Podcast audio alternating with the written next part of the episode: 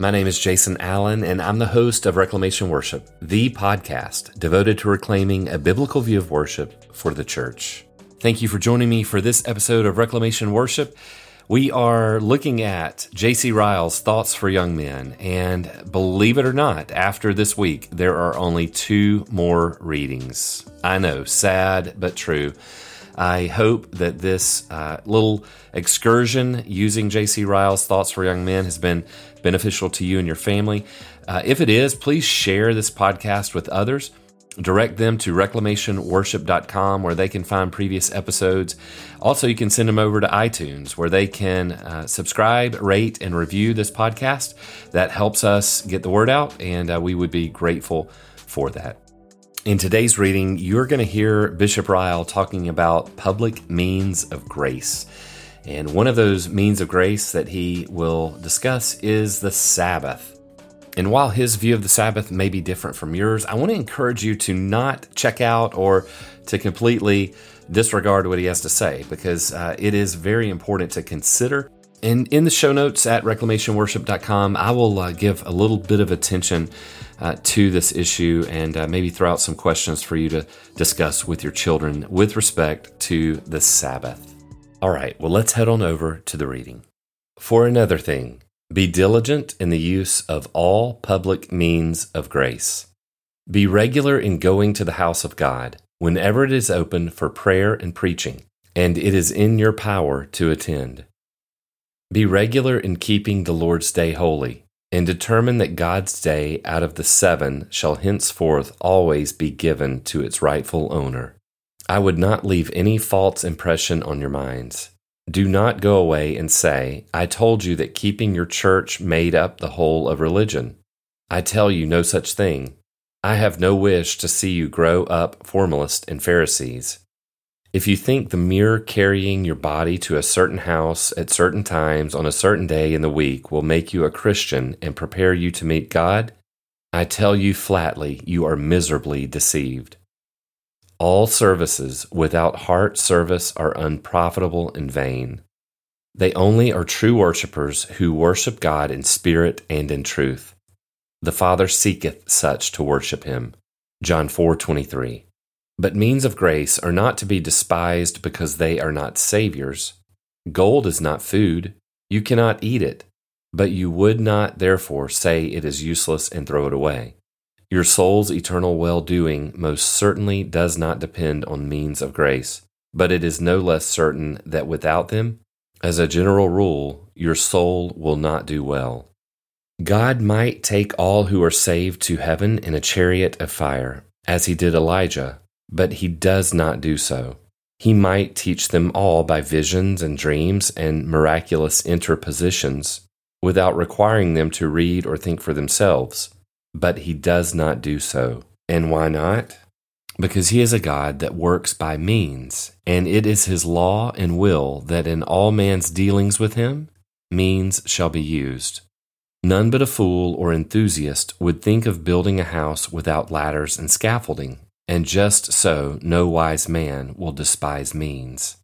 I dwell the more on this point because Satan will try hard to fill your minds with arguments against means. He will draw your attention to the numbers of persons who use them and are no better for the using. See there, he will whisper, do you not observe those who go to church and are no better than those who stay away? But do not let this move you. It is never fair to argue against a thing because it is improperly used. It does not follow that means of grace can do no good because many attend on them and get no good from them. Medicine is not to be despised because many take it and do not recover their health. No man would think of giving up eating and drinking because others choose to eat and drink improperly, and so make themselves ill. The value of means of grace, like other things, depends in a great measure on the manner and spirit in which we use them. I dwell on this point too because of the strong anxiety I feel that every young man should regularly hear the preaching of Christ's gospel. I cannot tell you how important I think this is. By God's blessing, the ministry of the gospel might be the means of converting your soul, of leading you to a saving knowledge of Christ, of making you a child of God in deed and in truth. This would be cause for eternal thankfulness indeed. This would be an event over which angels would rejoice. But even if this were not the case, there is a restraining power and influence in the ministry of the gospel, under which I earnestly desire every young man to be brought. There are thousands whom it keeps back from evil, though it has not yet turned them unto God. It has made them far better members of society, though it has not yet made them true Christians. There's a certain kind of mysterious power in the faithful preaching of the gospel, which tells insensibly on multitudes who listen to it without receiving it into their hearts. To hear sin cried down and holiness cried up, to hear Christ exalted and the works of the devil denounced, to hear the kingdom of heaven and its blessedness described, and the world and its emptiness exposed, to hear this week after week, Sunday after Sunday, is seldom without good effect to the soul. It makes it far harder afterwards to run into any excess of riot and profligacy. It acts as a wholesome check upon a man's heart. This, I believe, is one way in which that promise of God is made good. My word shall not return unto me void. Isaiah 55:11. There is much truth in that strong saying of Whitefield. The gospel keeps many a one from the jail and the gallows, if it does not keep him from hell. Let me here name another point which is closely connected with this subject. Let nothing ever tempt you to become a Sabbath breaker. I press this on your attention. Make conscience of giving all your Sabbath to God.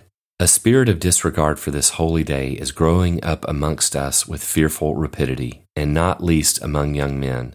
Sunday traveling by railways and steamboats, Sunday visiting, Sunday excursions are becoming every year more common than they were, and are doing infinite harm to souls.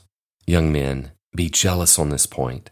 Whether you live in town or country, Take up a decided line. Resolve not to profane your Sabbath. Let not this plausible argument of needful relaxation for your body, let not the example of all around you, let not the invitation of companions with whom you may be thrown, let none of these things move you to depart from this settled rule that God's day shall be given to God. Once give over caring for the Sabbath, and in the end you will give over caring for your soul. The steps which lead to this conclusion are easy and regular. Begin with not honoring God's day, and you will soon not honor God's house. Cease to honor God's house, and you will soon cease to honor God's book. Cease to honor God's book, and by and by you will give God no honor at all. Let a man lay the foundation of having no Sabbath, and I am never surprised if he finishes with the top stone of no God. It is a remarkable saying of Judge Hale of all the persons who were convicted of capital crimes while he was upon the bench, he found only a few who would not confess on inquiry that they began their career of wickedness by a neglect of the Sabbath. Young men, you may be thrown among companions who forget the honor of the Lord's day, but resolve by God's help that you will always remember to keep it holy. Honor it by a regular attendance at some place where the gospel is preached, Settle down under a faithful ministry, and once settled, let your place in church never be empty.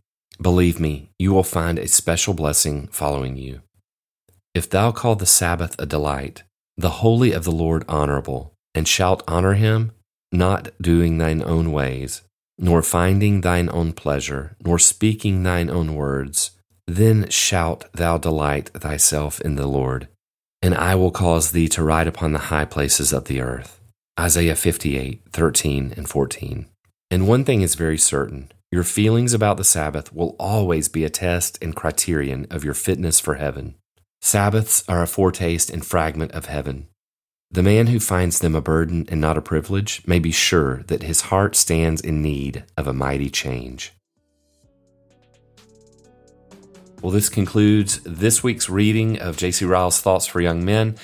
If you would like to know more about this podcast, you can find information in the show notes again at reclamationworship.com. Click on podcast and this particular episode, and you will see uh, the information there in the show notes. We are on Instagram at Reclamation Worship. We are on Facebook at Reclamation Worship, and we are on Twitter at Reclamation HQ. Until next time, Soli Deo Gloria.